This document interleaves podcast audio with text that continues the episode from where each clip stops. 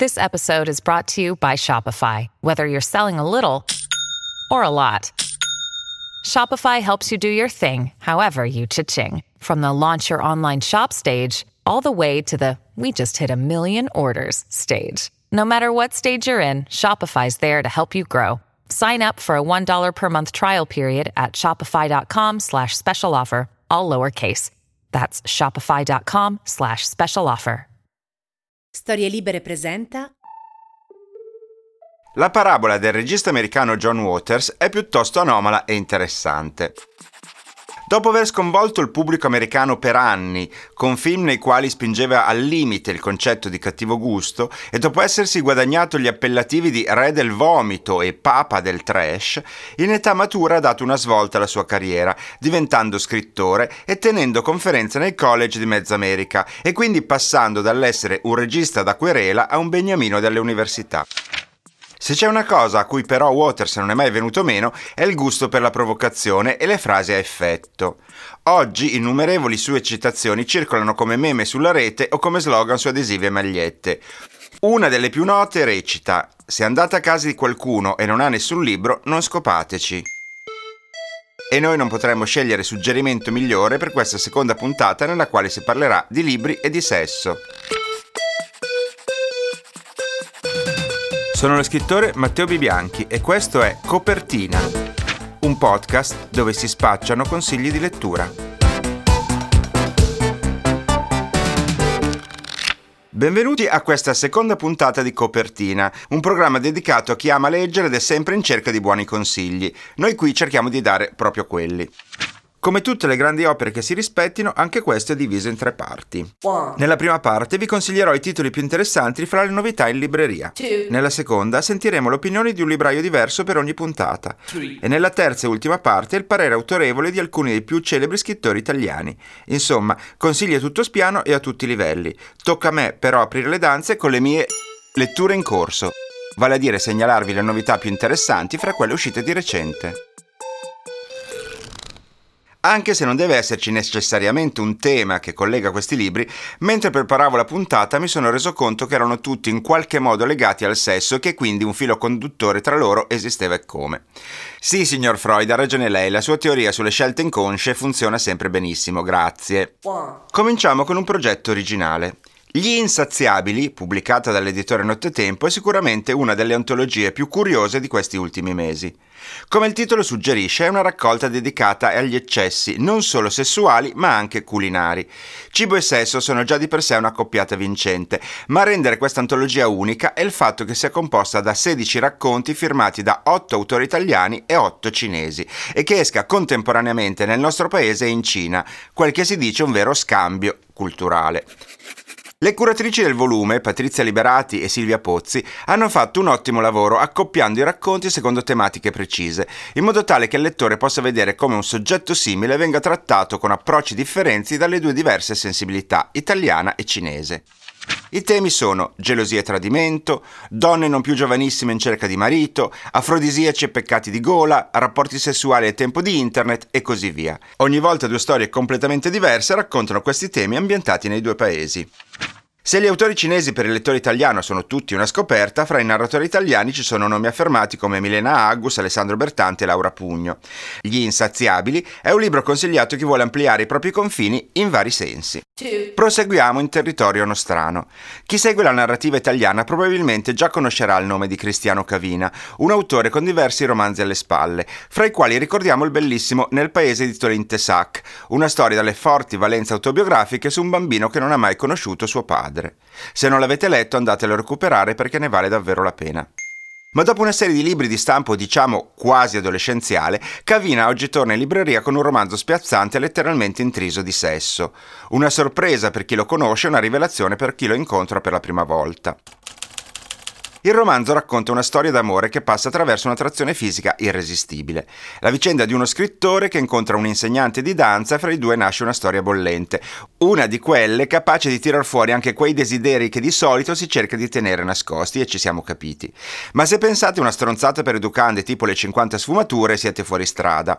Questo è un romanzo vero che palpita eccitazione e carnalità e che pone anche una questione delicatissima. La ballerina, infatti, stritolata dai debiti, decide di diventare una escort e il suo uomo sceglie di continuare a starle accanto e a sostenerla anche in questa scelta.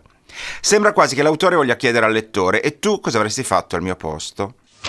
Il libro lo pubblica la casa editrice Marcos y Marcos e si chiama 80 rose mezz'ora e il titolo dice già tutto perché nel linguaggio degli annunci erotici in rete il termine rose è sinonimo di euro.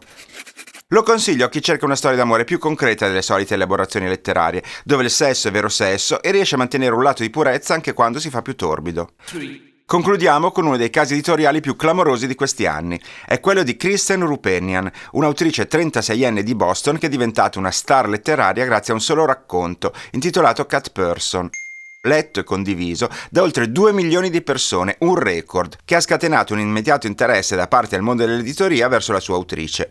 Risultato? Un contratto stratosferico da 1.200.000 dollari per la sua prima raccolta di racconti, diciamo non male per una scrittrice al debutto. Il libro è stato appena pubblicato anche in Italia dai Now di stile libero col titolo Cat Person, che evidentemente non hanno tradotto perché era già famoso in rete così. Ma cos'ha questa autrice e questo racconto in particolare di tanto eccezionale? Il merito maggiore di Ruperian è senza dubbio quello di saper raccontare le relazioni ai tempo dei millennials. La storia del titolo è quella di una notte di sesso andata male fra una studentessa ventenne e un uomo più maturo. L'autrice rende molto bene la psicologia della protagonista, portata a compiere più quel che ci si aspetta da lei che ciò che realmente desidera. Ma è soprattutto il linguaggio, i dialoghi fra le amiche, gli scambi di messaggi su WhatsApp fra la ragazza e l'uomo, via via sempre più nervosi e crudeli, a rendere perfettamente lo spirito dei tempi. Un libro molto adatto ai lettori giovani, quelli che per intenderci non leggono mai. Forse proponendogli un testo così vicino alla loro sensibilità potrebbero per una volta anche appassionarsi. Insomma, se cercate un regalo di compleanno per una ragazza ventenne sveglia, l'avete trovato. Se quando stiamo male ci rivolgiamo a un medico, quando la macchina va in panne la affidiamo a un meccanico, per sapere cosa leggere non c'è niente di meglio che rivolgersi in libreria. Copertina è andata a scovare i librai più attivi e intraprendenti d'Italia e li ha intervistati per voi e il titolo della rubrica è già una promessa. Fidati di chi ne sa. Oggi è con noi Andrea Geloni della libreria Nina a Pietrasanta in provincia di Lucca. Benvenuto e grazie. Eh, grazie a te. Senti, dopo aver aperto con una libraia di Milano, mi fa piacere ospitare un rappresentante di una libreria indipendente di provincia, perché immagino che siano realtà molto diverse, no? Quindi comincerei proprio da qui.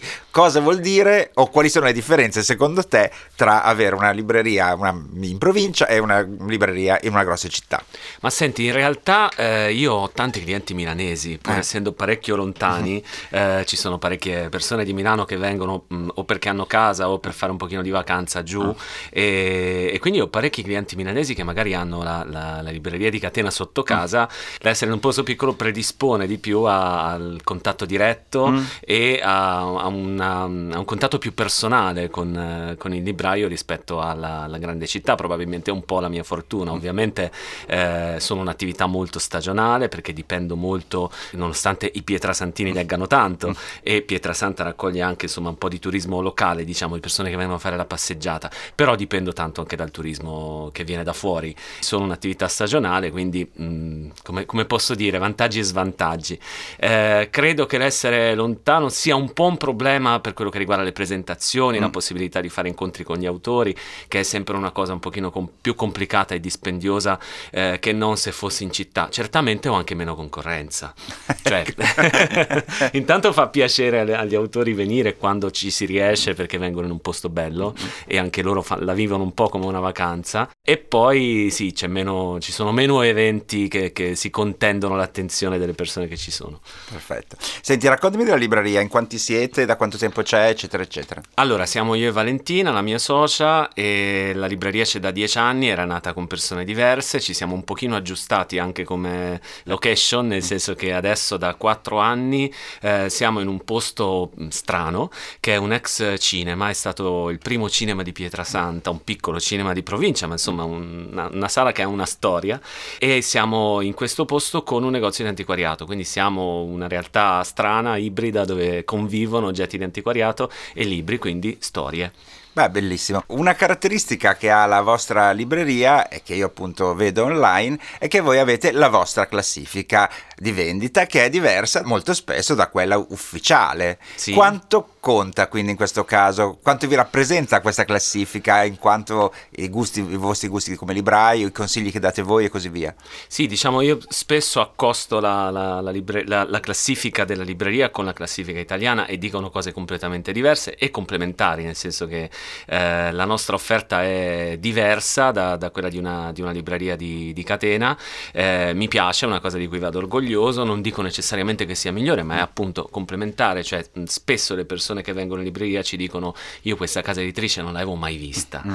eh, ma parlo di case editrici anche belle, anche importanti, che hanno fatto, insomma, che, che non sono improvvisate, non sono uscite l'altro ieri, però ecco, c'è, c'è la possibilità di fare un'offerta diversa e questa offerta diciamo è sia sia tacita che parlata, uh-huh. cioè eh, ci sono clienti che amano il, il, il, mm, parlare con il libraio e quindi farsi consigliare, parlare di libri mm, amati e quindi cercare qualcosa o di simile o di diverso uh-huh. rispetto alle cose amate e poi ci sono invece quelli che preferiscono farsi un giretto in libreria e vanno assolutamente rispettati, però anche quelli parlano con una proposta uh-huh. che è tacita, che è quello che noi decidiamo di mostrare, di mettere in, in evidenza. In evidenza certo. Va bene, allora se ti chiedessi di raccontarmi appunto qualche libro che, che, voi avete consigliato particolarmente o che è un successo nella vostra libreria e magari non è un successo in altre?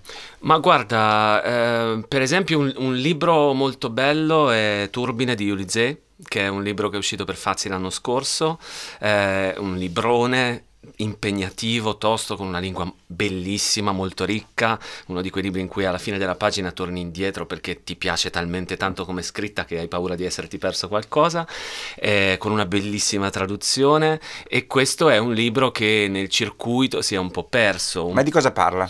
Eh, parla, di, parla della Germania, parla della, della, società di oggi e quindi di come siamo messi, parlando di cose in, in teoria molto lontane da noi, parla di, di, di, di economia, di neonazismo, eh, di microcosmi che confliggono, e quindi insomma di cose che ci stanno, che in realtà ci stanno molto vicine. C'è un po' di pregiudizio però nei confronti della letteratura tedesca e di quello che parla di Germania, perché ho, ho una cliente che c'è la fascetta con scritto ha venduto tot copie in Germania e un, una cliente che passava di passaggio, per fortuna non la conosco, mi ha detto un buon motivo per non comprarlo.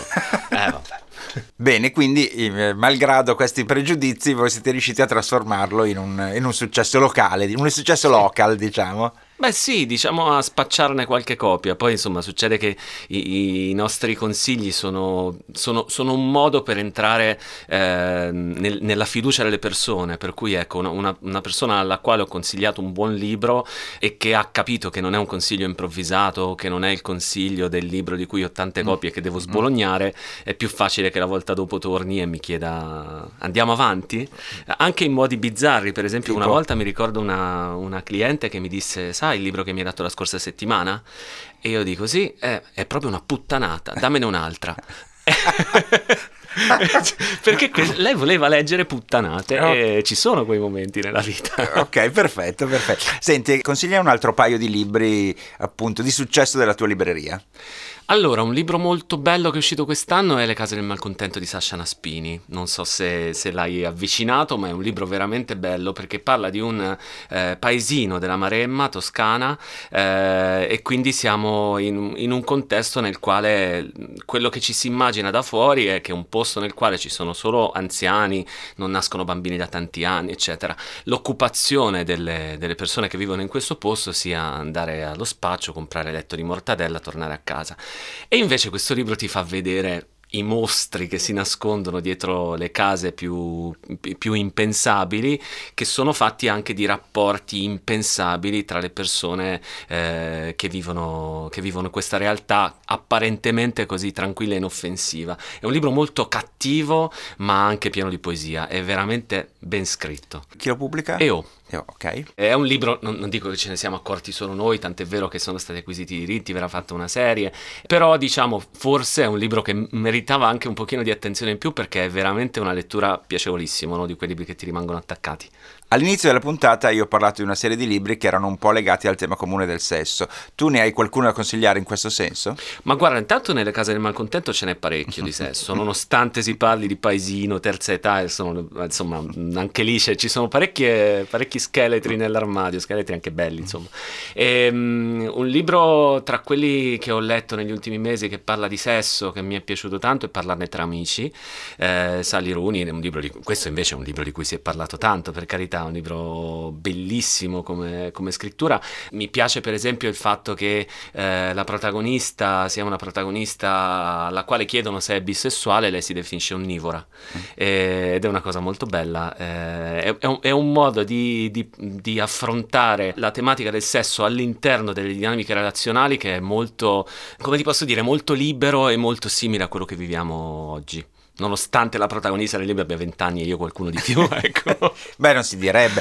Eh, eh, senti, beh, eh, prima accennavi anche il fatto che eh, avere una libreria di provincia è anche com- più complicato per le presentazioni. Anche le case editrici mediamente, quando esce un libro nuovo, organizzano una presentazione a Milano e Roma e, e, e tutto il resto è un po' eh, casuale, insomma, e quindi avere de- degli ospiti è un pochino più complicato. Però allo stesso tempo io so che c'è almeno un autore che peraltro straniero, che è molto legato alla vostra libreria e che ha rappresentato una specie di caso per voi.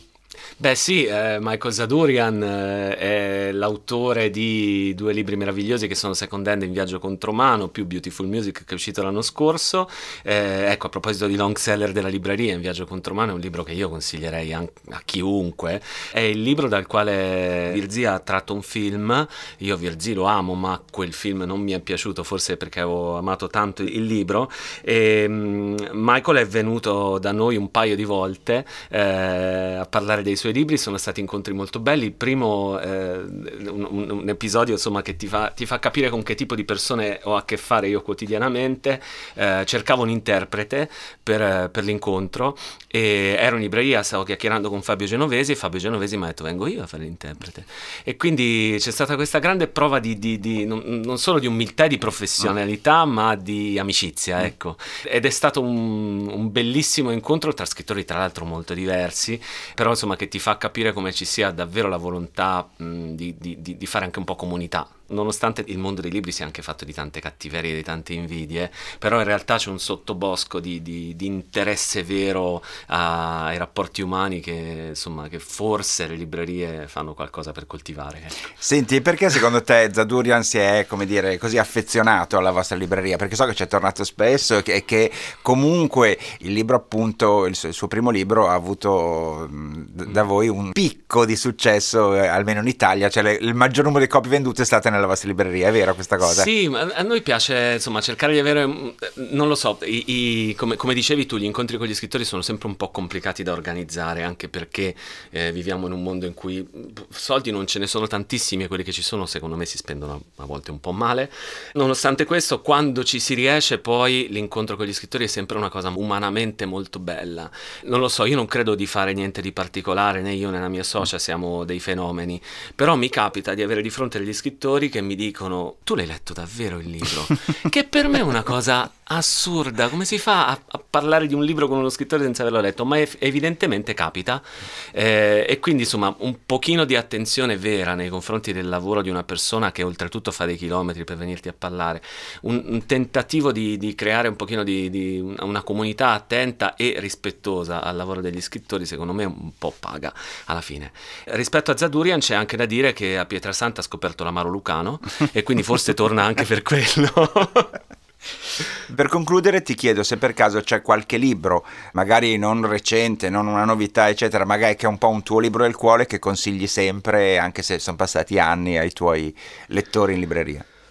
Ma senti, io po- potremmo dire, anche per fare onore un pochino alla mia socia, mm. eh, che Dio la benedica, eh, un libro che lei consiglia spesso, ma che è anche nel mio cuore, Augustus di John Williams, che è l'autore di Stoner. Ecco, per dire, eh, Stoner è un fenomeno ovunque, forse Augustus è un fenomeno un pochino più da noi. Eh, Stoner è un libro meraviglioso, ma Augustus è un libro che pur essendo completamente diverso, ed è la storia di Augusto, quello vero, che racconta la storia storia di un grande uomo, mentre Stoner racconta la storia di un, di un, uomo piccolo e ti fa vedere come i pensieri di un uomo grande e i pensieri di un uomo piccolo non siano poi così lontani.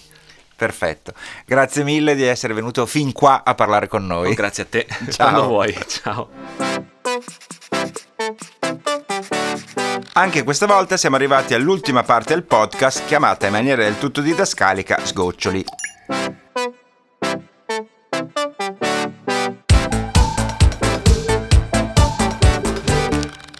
Abbiamo ancora un consiglio da darvi e proviene da uno scrittore affermatissimo e perfettamente in linea col tema di questa puntata, perché nei suoi libri racconta di amore e sesso con molta sensibilità.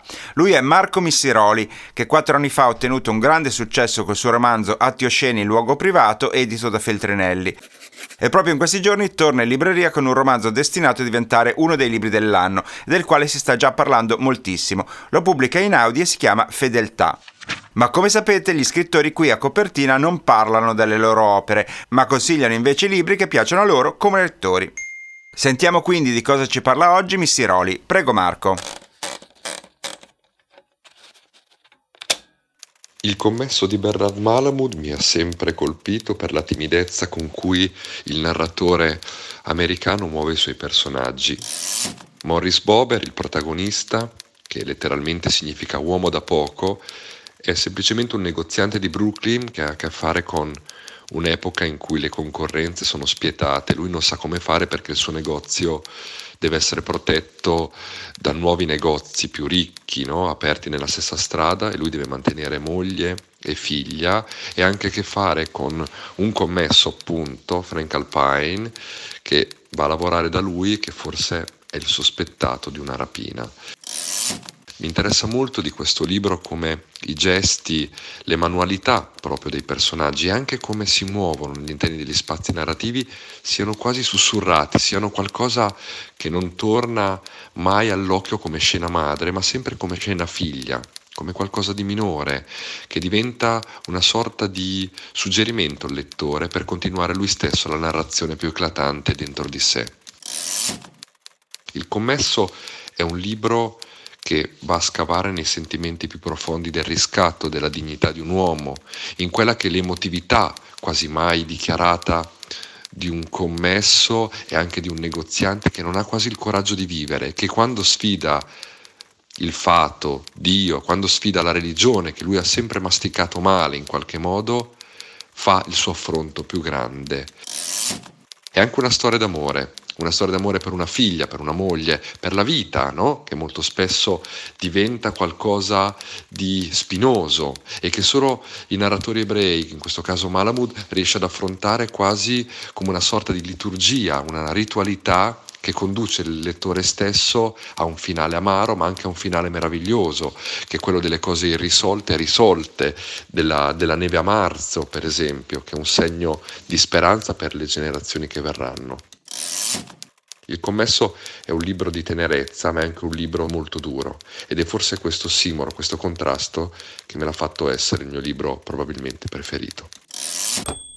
Il commesso è pubblicato in Italia da Minimum Fax e noi ringraziamo Marco Missiroli per questo suo intervento e facciamo anche un grande in bocca al lupo al suo nuovo romanzo Fedeltà. E con questo chiudiamo Baracca e Burattini. I libri che vi abbiamo suggerito oggi sono l'antologia Gli Insaziabili, 80 rose, mezz'ora di Cristiano Cavina. Cat Person di Christian Rupenian. Andrea Geloni della libreria Nina ci ha consigliato Turbine di Judy Zè. Le case del malcontento di Sasha Naspini. Parlare tra amici di Sally Rooney. In viaggio contromano e Second Dead di Michael Zadurian e Augustus di John Williams. E lo scrittore Marco Missiroli ci ha raccontato Il commesso di Bernard Malmood. Comunque, se volete l'elenco di questi libri e dei loro autori, lo trovate sulla pagina copertina del sito storielibere.fm. Un saluto a tutti voi, ninfomani di libri. Copertina vi aspetta tra 15 giorni. Ciao. Ciao.